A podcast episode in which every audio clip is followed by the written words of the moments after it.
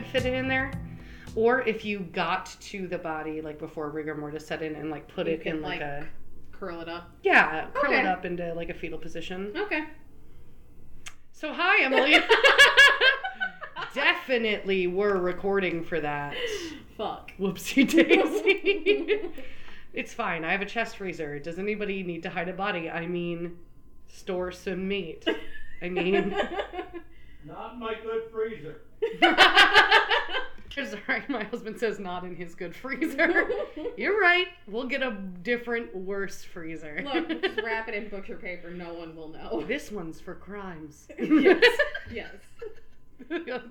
it's like triple wrapped in butcher paper, and we will not tell anyone why. No. There's just a big X on it. Mystery meat. Yeah. Don't eat. this is not for eating.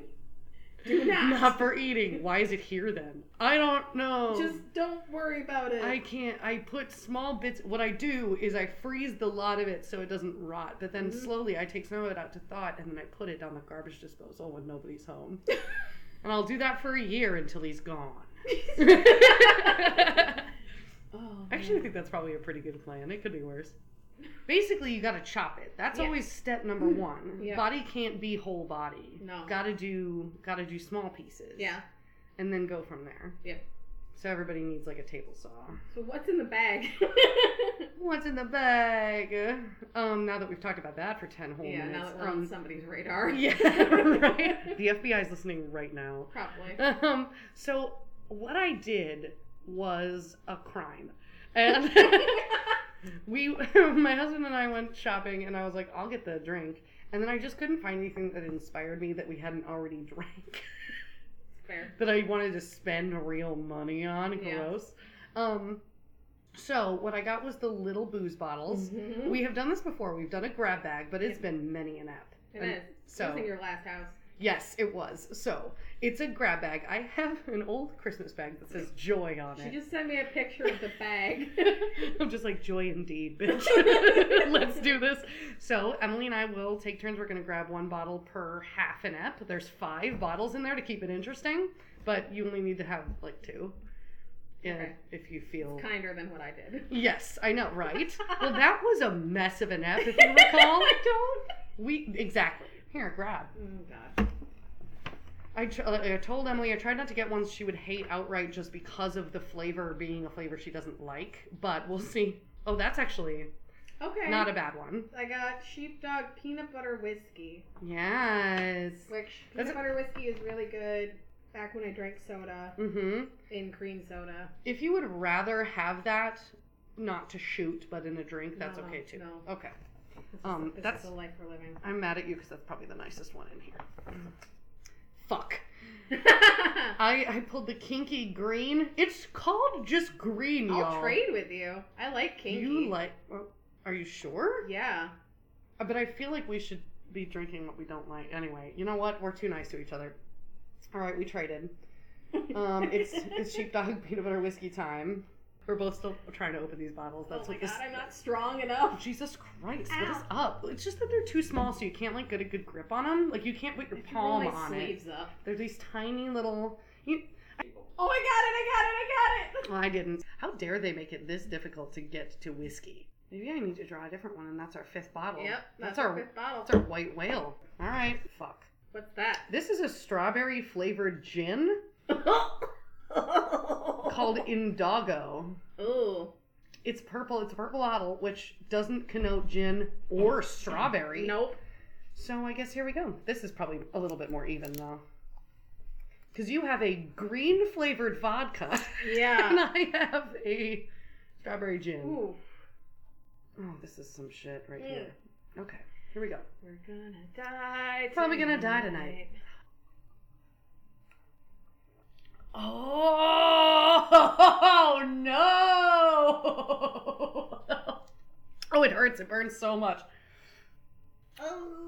Oh my god. Uh, Oh my god, that's the worst thing I've ever had.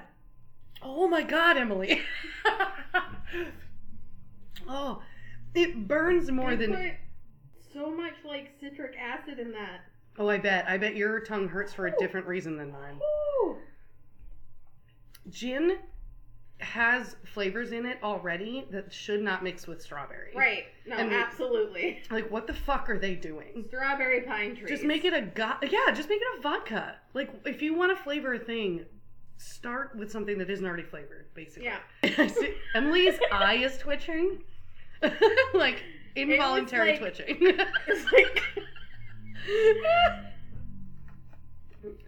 Uh, I can still feel it. I'm It thinking tasted UV like blue, candy with pain. but Gro- candy but pain. Yeah. All right, so I was gonna ask you which one of us goes first, but I'm pretty sure it's me because you did Sure it's you. avalanches first last time. Yeah. Because Kat got really upset. Yes. Oh my god. Edit- editing that was so funny because Kat was just like, I'm uncomfortable. Mhm. Like every ten seconds. Yeah. I. Yeah. All right. So this is my story for you. Mm. It is February seventh, twenty eighteen. Ooh. Not long ago. Damn. a man named Constantinos Danny Filipidis. Now, I'm going to call him Danny. So Danny, he's he's a captain in the Toronto Fire Services. So Oh. he's he's Canadian and he's a fireman. Mm. And he's on an annual ski trip with his coworkers. Oh God. like rad. Uh, yeah, and also shit. so All right. he is at Whiteface Mountain, which is a pretty pretty high end ski resort near Lake Placid in New York. So they have crossed over into the U.S. I'm to do like- this. Waiting for you to tell me they were like held at gunpoint in a ski lodge. Like this is Wow. a fake out. Interesting. This is like a Okay. fake out survival story I love this. I love this of getting energy. trapped. I love this energy. But really, it was a robbery the whole time. Bench, keep this energy. Oh anyway, Oh, no.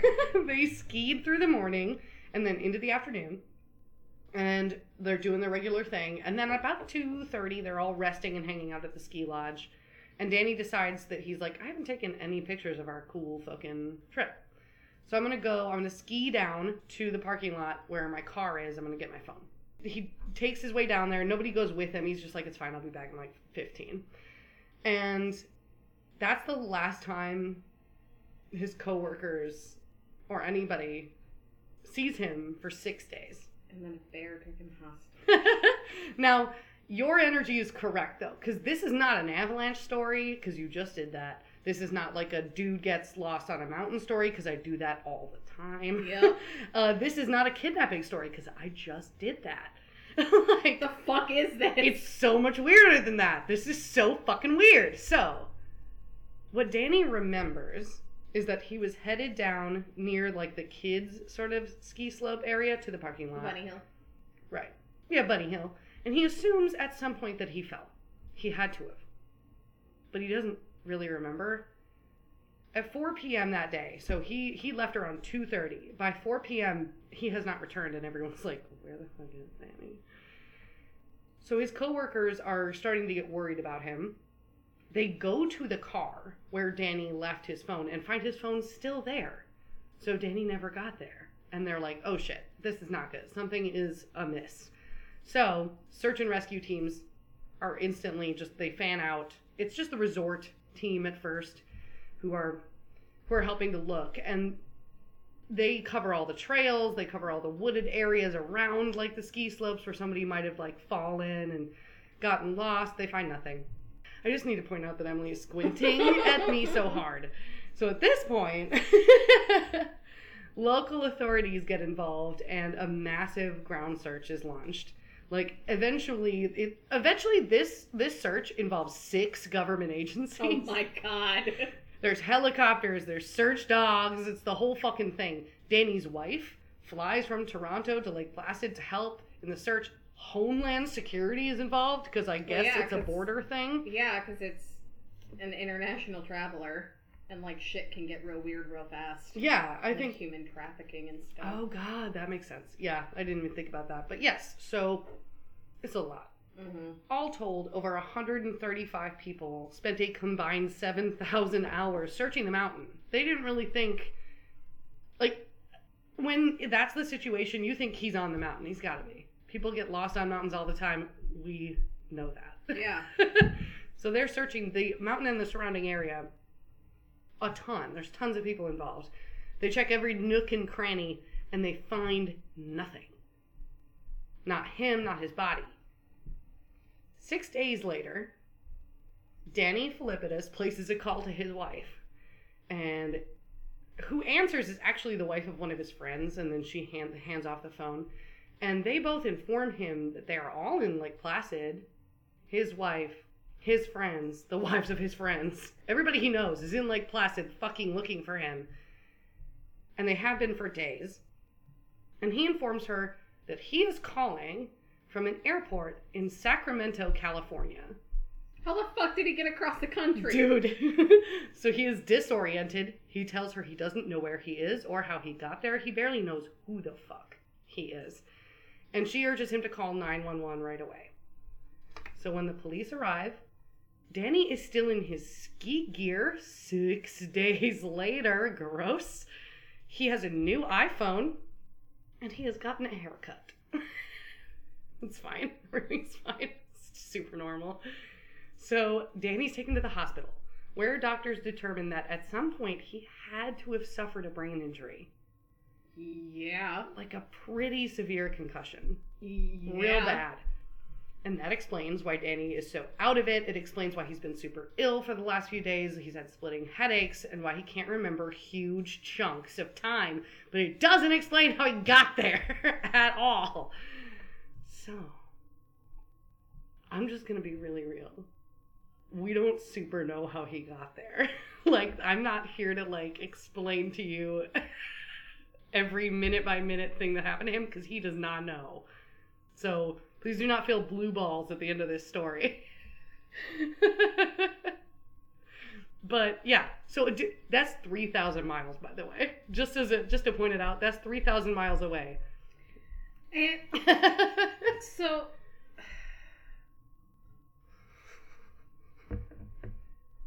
So if he took Uh-huh. a flight, he had to pay for it somehow. uh huh. And if there were six fucking agencies looking for him, You would think they would have found that. you would think he paid for it, Mhm. probably with his own card, I'm Mhm. guessing.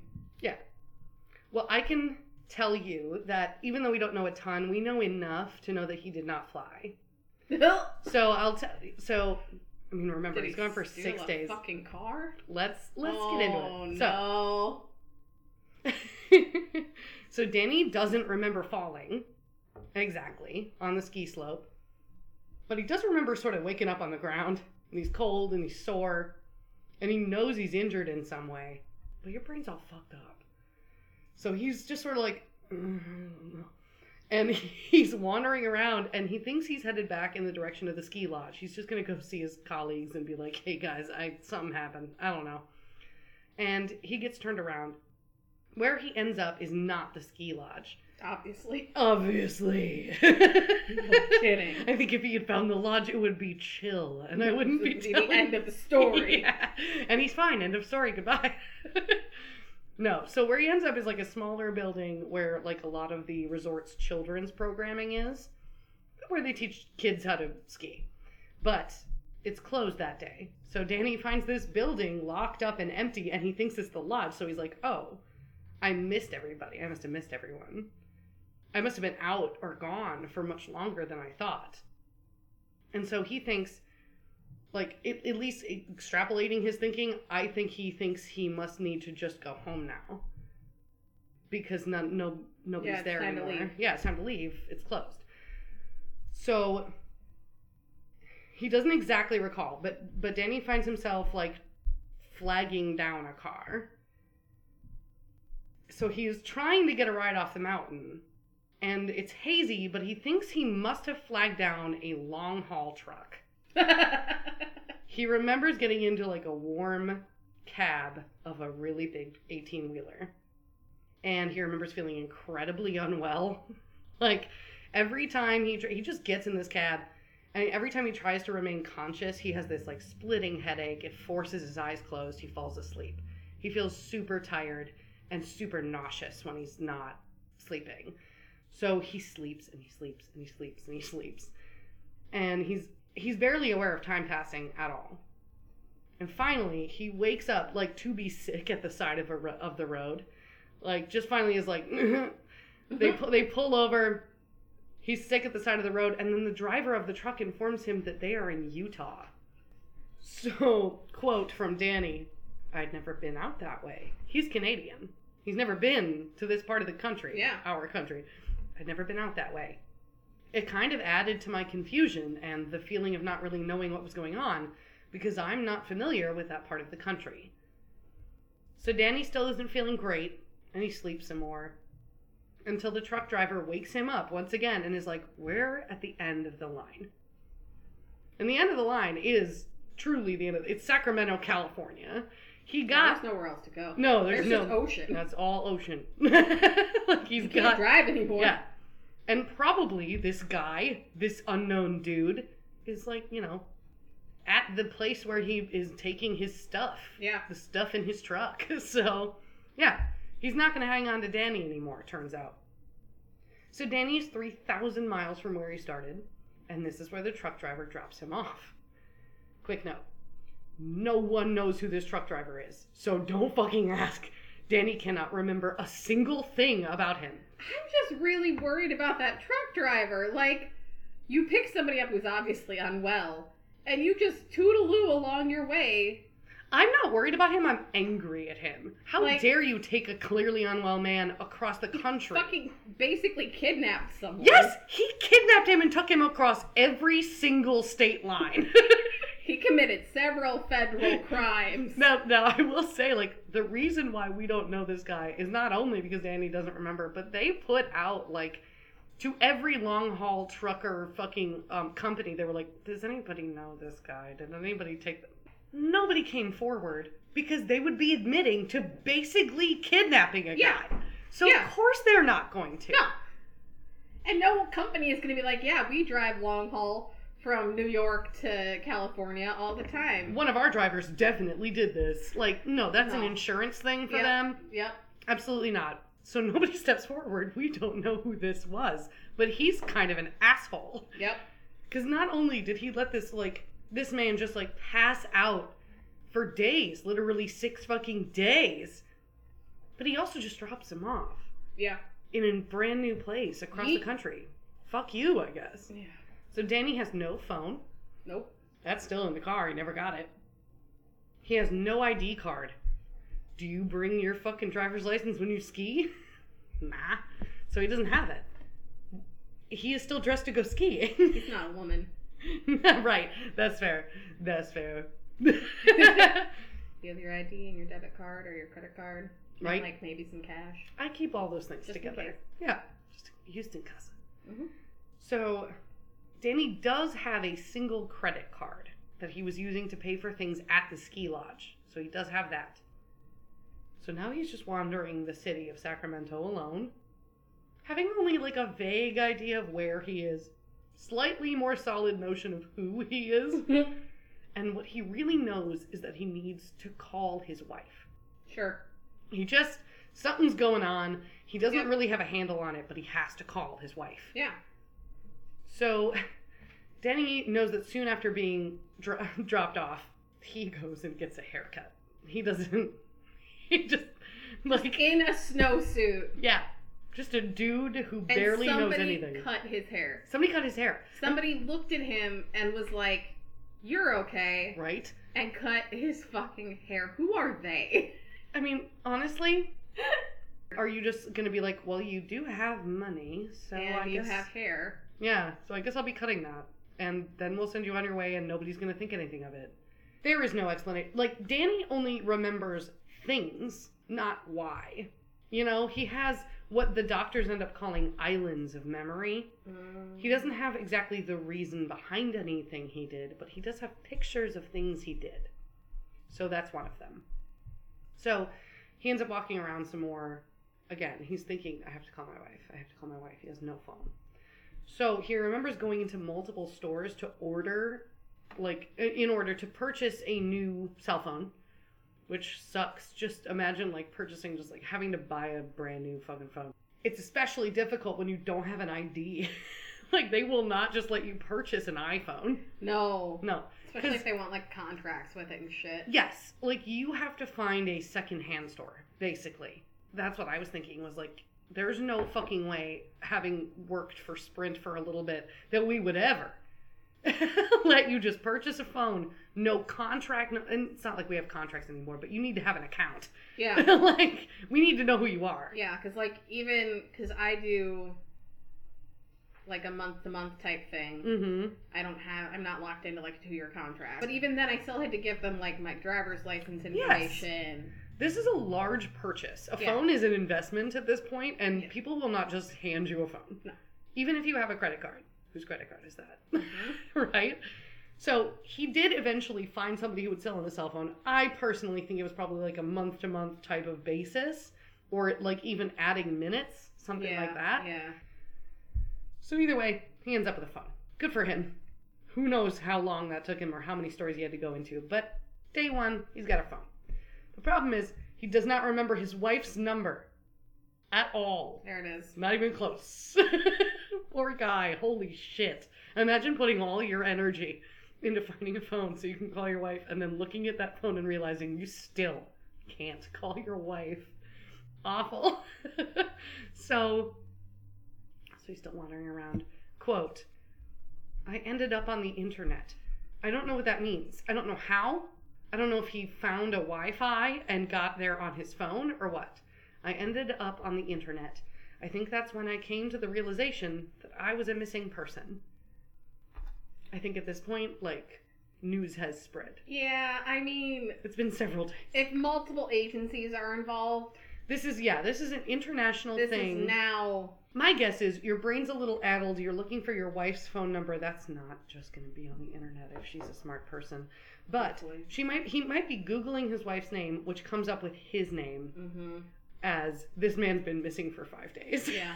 like so again, like we don't know if that changed his behavior at all. All he remembers is realizing that, not what he did after at all. So, it takes Danny a full day to remember his wife's number. Authorities would later come to believe that he spent the night on the street near Richards Boulevard, if that means anything. Oh, yeah. So they have no idea how he then gets over to the Sacramento, Sacramento airport the next day. It's nearly 13 miles away from where they believe he was staying. So either he walked, or he took a bus, or he hitchhiked again and has no fucking memory of it at all. If somebody picked him up and dropped him off where he wanted to go, which I think was the airport because he was like in his head, like, I need to go home, Yeah. so I need to get to the airport. Um, if somebody did that for him, good for them. I'm glad because he wasn't dangerous, but also that is a dangerous thing to do. Yeah. Don't be a hitchhiker and do not pick up hitchhikers. Stop Yep. it. Stop it. Stop. So, either way, he's there. He finally remembers his fucking wife's number. Finally. And he calls her, and like I said before, like he he spoke to uh, the wife of one of his friends, and then his own wife, and they're all like, "Get the fucking police! Where are you? Do you have any idea how long we've been looking for you?" On this fucking mountain. right? and only It's- this mountain. It's so fucking cold, and you're just in Sacramento. so he calls 911. Sacramento police find Danny wandering around the rental car area at the airport. He's still just wandering. He's got he's so addled. He has no idea. So what they call they call him in clear need of medical attention. Like just a person who is not okay. Yeah. And again, still in his fucking ski suit. Six days later. Gross. Yuck. Sorry. I feel so bad for him, but also the smell. Ugh. The smell. Probably really insulated though. So as long as he hasn't unzipped it yet. right? I guess I it's February, so like and it's in like mid California, so it's probably not hot or anything, but like also probably too hot for your ski gear. Yeah. that you're still just wandering Not around in. Yes. so, after being seen at a local hospital, Danny gets on a plane to New York on February 13th. Um, so that's the six days after he went missing on the 7th. And that's where he's able to meet up with his friends and family and speak with local police there about what he remembers happening, which again, Not much. that's not much. But, and so, like, there are articles from right around when he was found of, of them being like, we are trying to corroborate a single piece of this story. But we can't find the truck driver. And this guy is the most unreliable narrator we have ever met. He doesn't know shit. so it's all a struggle of them being like, we don't know what happened to him. Sorry. And we might never know. God. So, so Danny's case triggered a lot of discussion about the nature of concussions in particular. So, and like what they do to your brain, particularly your ability to store long term memories after a head trauma. A really bad one, like he would have had to absolutely brain himself. Yeah. He wrecked his shit. Absolutely wrecked his whole shop. Like worse than any football player that's ever been hit. He had to hit a fucking rock and fall real far. Like he does the problem is he doesn't remember it. So we'll never know how it happened. But like there there is another theory simply because like a lot of the time when you have that kind of head trauma, you will have memory loss, but it's for a couple days at a time. This was much longer than that. So there is there is like a dissenting opinion. Um, Dr. Jennifer Ryan at the Rotman Institute in Toronto suggested that the length of the t- of time in which his memory is gone is actually more usual for like an incident brought about by a, a psychogenic or disassociative fugue state.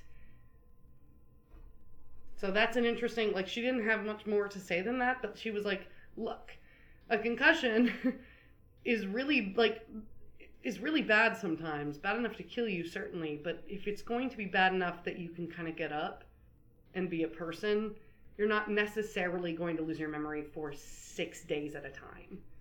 That's a long time. So maybe, just maybe, he enters some sort of fugue state brought on by some sort of traumatic event he does not remember or something triggering something traumatic in his past that he does not remember. like and then he's just in this this state where he is not storing memories properly. So who knows? So regardless of the cause, they do seem to agree all the doctors on like a couple of things. That this amnesiac state was temporary and Danny will not suffer any lasting effects, which is crazy. Like this sucked, but now you're fine. Then now you're okay. Yeah. And two, that this will likely like his memory will likely never come back. Ever. Yeah. He's never gonna remember this. That's probably for the best, honestly. Honestly, I mean, if he's if he has anything, it will be years and years from now, and it will be flashes. He Yeah. will never regain the whole trip. But that's think of how fucked up that is to experience, It's- No. right? I know, right? Like actually, actually, I won't, and I can't. Um, to lose time at all would be really horrible, but to lose time and end up three thousand miles away in a place you've never been would be pretty mortifying and i honestly think i would feel blessed to be not all there for it. Yeah. so that you really can't panic the way you would if you were all there. Yeah. like yeah. So he might never know. Um we we might never know what exactly happened. But what we do know is like when asked for comment in the weeks and months after this danny would usually decline. He did not speak to the press m- much. He had one reporter who was allowed to talk to him smart honestly and mostly all he said was um, that he was happy to be back at work as a firefighter he went back to work fairly quickly after he recovered and he went back knowing that all of his coworkers had dropped their whole fucking lives to look for him. So he felt pretty good about that. That's nice. Um and he seemed to be focusing on like moving forward, living his life, knowing the fact that like knowing that he would never understand what had happened and just having to find a way to live with that and move beyond it. So that was kind of his big thing was like I just, you know, there's nothing I can do about it. so I just I'm just trying to look forward. The way a lot of the survivors we talk about are. This is a quote from him. It's still overwhelmingly shocking that it happened. I feel fortunate that I'm here talking today because of all the things that could have potentially resulted. Yeah, a lot of shit could have happened to him. People really could have fucked him up. Yeah. You know, like that robot that they sent hitchhiking across the country and it got beat up at Philadelphia? I feel Like, like. twice. Like, tw- right. Like they send it back. Right, and they're like, oh, it's that fucking thing again. What? like, I feel like that easily could have been him. he could have met somebody really shitty who maybe wouldn't have taken him across the country. I think that's shitty. But, like, who could have taken advantage of him in some way. money wise or mentally. If yeah. that had been a woman, oh, oh no, mm, absolutely not. this would be a different story. hmm In fact, like They probably never would have seen her again. yes, there are absolutely unsolved murders in which something like this fucking happened. Look at the fucking highway in Canada and all of the indigenous people that are still Oh my God, missing. right? Yes. Where it's like sometimes it, it's a normal circumstances, but there there are there have to be other stories of people whose mental state is compromised for whatever reason, who just get taken advantage of and you never see them again. Yep. So this man is incredibly lucky. I do think he knows that, but still, that's um. So that's the story of Danny Filipidis, who. I just want. I just want to know if he ever regains a memory. Just talk to them. Right. Please talk to somebody if you do. I just. I just want to know if he remembers the face of the person who drove him for five fucking days across the country. Like, what the fuck? Who would do that? who is that person? That's driving me nuts. I don't know. Do we want a harp noise? Do we need to I harp don't noise? know. I don't know. I'm doing okay. Um. We might need to heart noise in the middle of mine. Oh, okay. So maybe we should reserve a heart We should reserve the heart noise. But you know what that means? It's grab back time. It's grab back time, Emily. Uh, you get it. You fucking get it. Noelle, hold me. No, no, no peeking. No peeking. I'm Concernicus. So am I. These bottles feel the same. I legit, yeah, I legitimately forgot. Get fucking right. Oh, what is it? no. Em? Svedka strawberry lemonade. Gross. That doesn't sound good at all. That's mean. What is it? I don't remember. I bought these three hours ago. I don't fucking remember. Oh, Tippy Cow, Shamrock Mint. There you go. Fuck! There you go. Tippy Cow is a rum cream, which what the fuck does that even mean? well, let's get through this together. This is our survival story for the episode. All right, here we go. yeah. Could be worse. Actually, honestly, could be worse. Oh no, I'm sorry. Was that one worse than the other one or better? I'll give you a minute before I ask any important questions. it's in my nose. oh, what a champ. She took the rest of it down. Your eyes are watering. Yeah. is it is it full of citric acid again? Yeah, I could feel it in my jaw. Oh, that's too much of that. That sucks. Um worse or better than the kinky? Worse. So much Really? worse. Cuz the kinky looked like it was hurting you. But this has the burn of the vodka Oh, with it. At least the kinky didn't. It was just really sour and sweet. I see. So it's sour and sweet and burny like And burny like bad vodka. Yeah. Bad vodka. Svedka. I'm so sorry. At least you I got wasn't congested before this. and now and now here we are. You would think that would clear out your sinuses. Well, Uh, okay. all right. Okay. I'm good. I'm here. I'm happy. My mouth for. You've got this. All right. Holy shit. Holy shit. Well, Tell me your story. you're gonna get mad. Mm. Whoa. So you're not sure? You're gonna get smad. Oh, sad, mad, smad. Maybe more sad than mad. Great. I'm I got sad. I'm always ready to be mad, and I always am sad. So this is fine. Yeah, yeah. All right. So, I know I normally give content warnings for my stories, but this one is an actual like serious content warning of suicide, discussions of suicide, discussions of suicidal ideation, discussions of cyberbullying, um, mental health, PTSD. But watch out. I This guess- is going to be triggering. I guess let's get into it. So today, yes, ma'am. This is going to be a little different. If you're on social media, if you've been on social media, if you've had to step away from social media, yes. this is for you. Okay. So, our survivor today is Emily Torchiana. Hmm. She was in high school when this all went down, which is, Double not great. yeah. Because you are not. You're not an adult. Nope. Nope. And you're going through hormonal changes and your brain is changing. Yeah. Everyone goes through the sads of high school where you're just really, really fucking emotionally unbalanced. yeah, dude, yeah. and some people take it really well and some people don't. Um, so she was in high school, loved to perform, was really outgoing, like everything. Like the whole family was very supportive. She had a great relationship. She was one of four kids. Um, two older siblings and a younger sibling. She was really close to the older siblings. They Mhm. played sports. She did like theater and music, nice. and they all supported each other. Mm-hmm. Um, and she was very much a self-described tomboy. Uh, she went to an all-girls school. Oh, they still do those? They still do those. And as a self-described tomboy at an all-girls school, she didn't feel like she fit in Sure. because girls are horrible. they can be, especially at that age. Again, they're not adults. They're Their, not adults. Their brains are not formed well. No. So she started pulling away. She didn't really hang out with her younger brother, and she wasn't really talking with her mom anymore. Hmm.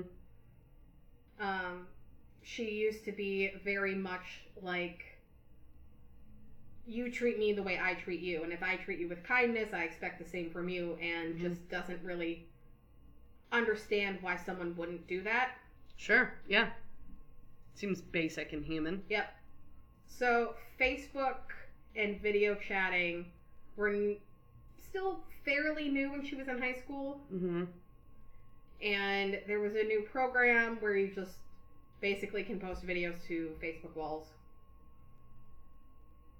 Now we just record with our. I was gonna say, wow. Yeah. Wow, the times. The times have changed, Jesus. but like it's just like the stupid things of like lightly teasing, having fun, like little rivalries of like our school is gonna beat your school, Sure. shit like that. Then the videos got nasty. Oh yeah, like a face uh, Facebook profile that was fake, Mm-hmm. just slandering her character, and uh, like just trying to dismantle her identity, just trying to break her down. Um, Why? Like, like- this just came out of nowhere? Like, Yeah, it just started happening. wow. Um, telling her, asking like, "Do you ever brush your teeth?" Oh my god, you're so fat. The fuck? and all girl school, it's safe to assume religion plays a part in this. She was saving herself for marriage, mm-hmm.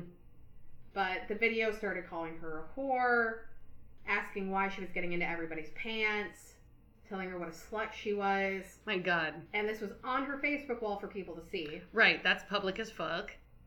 And this was an all girl school, and this was newer school. This isn't where she started. Mm-hmm. So she still had friends at other schools who are now also seeing this, knowing her personal values, and believing it. Oh no. So, like, friends from middle school were turning their backs on her, being like, I can't believe you've become such a slut. Like, I don't even know you. Oh, that Which- sucks. Is a problem I feel like on this. its own. If we're talking times when like in-app video was a thing, Yeah, yeah. then we're talking a time when people were less savvy about being online. Right. Like, Parents weren't as helicopter as they are now. right. I also feel like there is a point at which, like, if you saw somebody doing that to somebody else, you wouldn't automatically think that they were correct in their Yeah. claims. Yeah. You'd be like, "Who's this fucking asshole on your Right. Facebook?" saying stuff that probably isn't true. Uh huh. But like this is this is early days and these are teenagers. Yeah. So they were making 10 to 20 posts per day. That's a lot of time. That is a lot. is this all one fake profile or is it several profiles? like multiple? oh. And more than a thousand people were seeing it before Emily was blocked from the page. Because, like, I guess they were posting it to, like, another page. So they were, like, posting it on her Oh. page. And then they had, like, a general Like a tied to the app. sort of like a group Yeah. of being like, let's all shit on Emily and we'll do it in here, type of thing. Yeah. Great, love that. So that's when when she kind of got off of Facebook. For three years, she got Facebook messages, voicemails, and texts up to 20 a day. Mm. And she became so fixated on checking her phone and checking her social media and checking her messages that she'd be like walking around her house with like her head down in her phone or down in the basement on the computer with headphones in, just obsessed. you can sort of get addicted to even the most negative feeling online because you have to you just have to know the, not knowing what someone is saying Yeah. about you is much worse And she did find out that there were four or so people responsible that were supposedly like her best friends in the school. oh my god Yeah. and they had no fucking life evidently No. So she had no one to turn to. Hmm. And she'd already isolated herself. She was shutting people out. She didn't know who she could trust. so did she like know this from the beginning because of they were using their own profiles or did she have to They find this out profiles. so she just had to find this Yeah. out that it was them Yeah. i'm sure that was really tactfully done um No. And her parents were really like, oh, she's just not herself. She's a teenager. She's always been sensitive. She's going through a phase. She just doesn't like her new school. She misses her old friends. Also, while she was going through this, her best friend was dying of cancer. Oh no. So like maybe the last person she could trust. was dying, and this wasn't something she could burden them with. There's a quote that Emily says of like visiting her friend every weekend in the hospital, and at one point she just started wishing that it was her lying there instead of her best friend. Like I don't want to be alive anyway, so And she said she's fighting for her life, and I'm plotting to end mine. Ugh.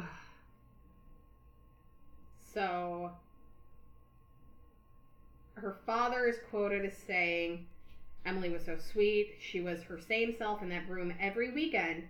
But then she would just walk out into the hallway afterward, and it was like, oh my god, it just tore her heart out every single weekend. Hmm. And it had all collided in retrospect of this thought of just, my gosh, I have this friend that's fighting for her life, and then there's all these people that wish I wasn't even here. So this is him and her after family the fact. had no idea. Right. At the point at that point they had no clue. Yeah. Um like that happens so often where people just do not know what's going on in their children's lives, especially with the online stuff. You just don't fucking know Yep. half the time. and moody and withdrawn. It's just, you know, And it's not like she's on teenage. Yeah. It's not like she's on the fucking dark web either. No. This is Facebook. This is fucking Facebook. Like at this point, I do think like helicopter. Sure, we we helicopter parent our kids, but we also just kind of know what's going on online a little better. Yeah. So we should be able like now somebody would see that. Somebody would see that, but this was before it was really flagged as cyberbullying Yeah, because Yeah. it was all still that's also stuff Facebook would not allow No. anymore. no. Which like for better or worse, Facebook has some some crazy ideas of what Yeah. should be censored, but that shit would not be allowed. It would not fly. Um, so she attempted suicide three times, oh no. including taking a bunch of painkillers oh god. And passing out on the bathroom floor. That's kind of the one. That's the one people do first, or at least. Yep. It's also the one you succeed at the least, so that's Yeah. good. Yeah. So she was hospitalized Hmm. um, in a psychiatric hospital. Yeah, I suppose. and they kind of started breaking it down Mm-hmm. of like what's going on Mm-hmm. and she kind of started talking about it and it hit a point where she was okay enough to start talking about it publicly and at one point she was in a room with a bunch of other people of like families of suicide victims and survivors Hmm. who like lost they lost or were going to lose someone they loved to suicide Mm-hmm. and like her family was there and they read out 350 names of 350 people who'd killed themselves Oh God, that's a lot. and a woman she remembers like emily remembers this a woman whispered in her ear i am so happy no one had to say your name today Oh. and that has stuck with her Mm-hmm. all of this time Well, it's interesting the tiny little things that people will do yeah that will stick with you forever. And just make all the difference. And the impact that happened is watching her family then say her name. And she said it turned the mirror outward Mm-hmm. and pivoted her perspective. To what? because when you're super suicidal, everything gets really insular. Mm-hmm. You're really beating yourself down. Mm-hmm. You're not thinking rationally Sure. about anything, especially not the impact on other people Right. or about the other people in your life who do genuinely love you and care about you. Right. Who Your mental state. miss you Right. It doesn't allow for that. because you are so caught up that you believe no one would miss you. You're better off dead, and everyone else is better off with you dead. Yep. You are just a burden. Mm-hmm. But having that perspective. Yeah. She says, I didn't get the depth of leaving people behind until that moment. I don't think I'd realized in any real rational way how heartbreaking it would be for all of my friends and family. Mm-hmm. I'm so glad my family never had to read the letters I wrote them. Oh, she got that far. Yeah. Yeah. And she apparently wrote personalized suicide letters for every member of her family Oh man. Yeah. Ugh. with apologies for, especially for her little brother, of shutting him out. I'm really also glad that they never had to read those things. Right. That's really awful. Yeah. It's sad she wrote them. And she used the red flag term in the letter to her parents of being a burden. Sure. Mm-hmm. So, legit, everyone. If anyone ever tells you that they feel like they're a burden, get them help, Mm-hmm. get them support. That's a massive fucking suicide red flag. Yeah. No, that's legit. So, they put her into an inpatient psychiatric unit, and she got a lot of help. She was in group therapy, she did writing therapy, art therapy, Hmm. a lot of help, which was great. Yeah. I'm glad that that was available to her. That's awesome. And they did decide she was addicted to social media, Oh, sure. where her entire self identity was tied to social media. That's And easy to do. And, self-worth. yeah. When you're a kid and like Oh, God. you've got no real sense of self anyway. Yeah. When that's all you've got. Yeah. That's so fucked up. And, like, she talks really positively about her time being an inpatient treatment, That's good. saying it was some of the best weeks of her life. Wow, I'm really glad that she had such good programs and people Yeah. around. Yeah. Good for her. Yeah. And then she was able to go on to college. Oh, good. And at college, she, like, literally went from inpatient to outpatient treatments, and then from outpatient treatment into college. Wow. Which is stressful. Yeah. College is stressful. So she went to the College of Charleston. Um, she didn't tell anyone, and Trying to start over. I get yeah, that. fresh start. Yeah, clean slate. But here's the problem: she got to college, immediately joined 20 clubs, Um, served as a freshman senator for the Student Government Association, and rushed the sorority, and put on a mask to just cover everything up. Everything was fine. took on too much. Absolutely. Got along with everyone. Just, Being being known and liked by everybody is much better. Yep. I'm glad she broke out of her shell in some ways, but also this is not. There's no middle ground. There's no middle ground. She hasn't found the middle ground yet. Yeah. and she just kind of like pretended it didn't happen. And at one point, she was like, you know what? I really like. I really want to give some middle schoolers some firsthand like information about cyberbullying Hmm. because you hear about it, but no one's like actually fucking talking about it yet. Yeah, that's took a So a school invited her to come talk to the seventh and eighth graders, while. hmm and she told everyone at college she was going to church. She didn't tell them what she was going to do. And even then, this was her first public speech about this. She didn't talk about her own personal story. She just gave them a lot of facts and like a sentence of her personal experience. Not ready to talk about it. Not ready to talk about it. Like they they built a nice rapport and like the kids remembered her, Mm-hmm. but it wasn't impactful probably in the way that she meant it to be. The the way a personal story would be. She was just the cool kid from college that knew a lot of stuff about cyberbullying and was really nice. right. Which doesn't help the people who are being cyberbullied right then to Right. connect with her and Right. understand that you can come out of it the way she has. So she tries again the next year and went to the community college and had been selected as a presenter for the Journey to Under a Journey of Understanding series and actually then spoke about her experience with cyberbullying, depression, anxiety, PTSD, her suicide attempts and her time in treatment facilities Oh wow. and it was like emailed out to everyone. So like her secret was out, everybody knew. Jesus. And one of her friends in college was like, "This was a big shock. Like nobody knew this about her." She literally never mentioned Yeah. it. and obviously, like everyone was like, "Holy fucking shit! This girl is in 20 clubs. She knows like everyone. Oh god. We Yeah. don't know her. At all, yeah. What is this story?" Mm-hmm. And and she was terrified. Emily was terrified Mm-hmm. because she didn't want to be known as like the weird girl or the mental health girl. Right.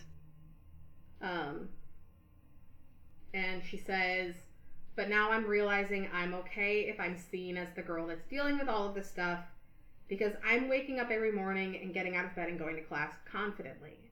Hmm. So maybe I'm known as a girl that has mental illnesses, but I'm also known as a girl that is dealing with the mental Ill- illnesses positively.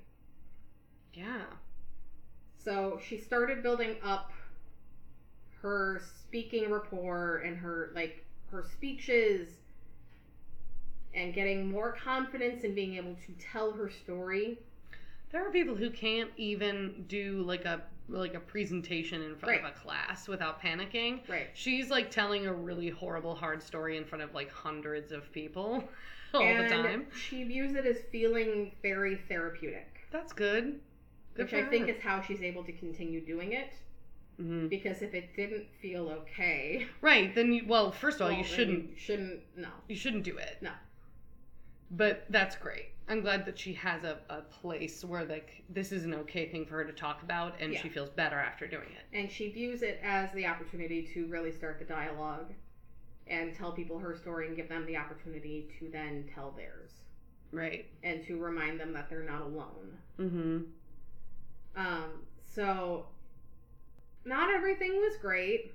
She had lost a run for Student Government Association presidency Mm-hmm. and went to a bridge, Oh, went to the top of a bridge Oh no. and kind of sat down and was sobbing, listening to Sia. Really, just just like just was there anything else that she mentions? It's just the the loss of this. It, yeah, and she'd just like recently been diagnosed with PTSD. Like they'd actually put the label on it Sure. of like, hey, these girls really, really, really fucked with you to a point that Mhm. like you are now deeply triggered by certain things. And the, the this perceived failure of losing this council seat is It- triggering. Yeah. Because she probably had tied a lot of her identity into that role as well. Yeah. Of needing to be this public figure and needing to help other people. And- she'd lost the platform. Right. And now she couldn't do it. But there is um a picture in the article in like this this essay that she wrote because at the bridge at the place that she sat down someone had scratched into one of the railings you would be missed and she found it Wow. and she stayed there until morning. Mm. But like she kind of talks about like her mental state of kind of plummeting back into high school of no one likes you, you're a failure, you're nothing, everyone is against you. And it was too much. hmm But she had friends now. She had Mhm. friends. The actual ones who are not bullying her. friends. And who had been supportive. She didn't jump. Right. And then the very next weekend, she went to Atlanta and spoke at the Southeastern um, Panhellenic Conference, Leading with Purpose. And it was for 1,300 people. Imagine if she had Right. If she had offed herself the Right. weekend before that. Yep. Imagine how all the people Which watching her at that would have felt. It's something that kind of blows my mind because you see so many people who are like, well, if my X, Y, and Z person is suicidal, I'm just going to keep making plans with them. I'm going to give them things to look forward to. It doesn't fucking matter. You, the yeah, you're not thinking about It's that. It's not if if the decision has been made, hmm it's not gonna it, it's not gonna make a difference. hmm It's really not because Oh. they're not in the right mi- state of mind. Right. That's why they often say like you shouldn't let a gun be in the location of someone who is having a tough time mentally because it can be a split second decision. Right. And they're it's not very impulsive. Yeah, they're not thinking about the future. They're just going, I would like to be dead now. And then if there's a gun there, they can do that a lot easier than if they th- th- than if there wasn't. Like they're not thinking. No. That's kind of the point. Yeah. I can get why she went up to that bridge. It's just like, no, I'm done. It's she in This is too much. yeah, at that point is not thinking, I have a conference next weekend Right. where people are depending on me to be there. Friends there. Right. that are probably going to be worried about me. Mm. Yeah. I'm sure that little the note is at least helpful as a reminder because that's sometimes all you need Yeah. is just a little reminder of Yeah. what people she said it made a difference. That's good. So That was really nice. And she had a great time at the conference. People comment about like watching her walk around campus, seeing the difference in her posture Mm. and how she carries herself hmm and how she's so much prouder now. Um, but she decided, like after college, she was going to take some time for herself. She was going to go to Hawaii, live her life. She's Cool. much more confident. Her brother and her sister, who are both in college, like were like, "Hey, we're here for you. Hmm. We love you." I'm glad she has a nice family that Yeah, is like a strong bond. and it's a nice family that's also very supportive of her telling her story. Good. They're not like They're not this is trying to silence her or Yeah. embarrass that they are painted in a negative light for not seeing it or anything. hmm Because like they aren't, but people always interpret that shit. Oh yeah. Well, I mean, if if you are more worried about your own image than about your daughter's feelings, then that might be your, like a concern you have. But these people, Mhm. yeah. But these people sound decent. so that's really nice. I'm glad. And they're really nice and they're really great. And this is a quote from Emily. I think there's a difference between holding on to your past and learning from it. I don't dwell on being bullied or feeling sorry for myself. I've used it to be a better person. Even though I still go through rough times, what doesn't kill you makes you stronger, and I am a much stronger person. Nice. And she has, at this point now, fully reclaimed her identity. Like, she is aware of who she is, she is confident with who she is, Good. she knows who she is, Good for her. and she's taking everything from the cyberbullying to give herself a more powerful voice and to help herself and others get through it. She sounds really strong. Yeah. It's always cool when we have stories of survivors who are then going on to speak to other people about Right. how to survive. Yeah. And that's always amazing. And it's also okay if you're not that strong. oh yeah, yeah, yeah, yeah, yeah.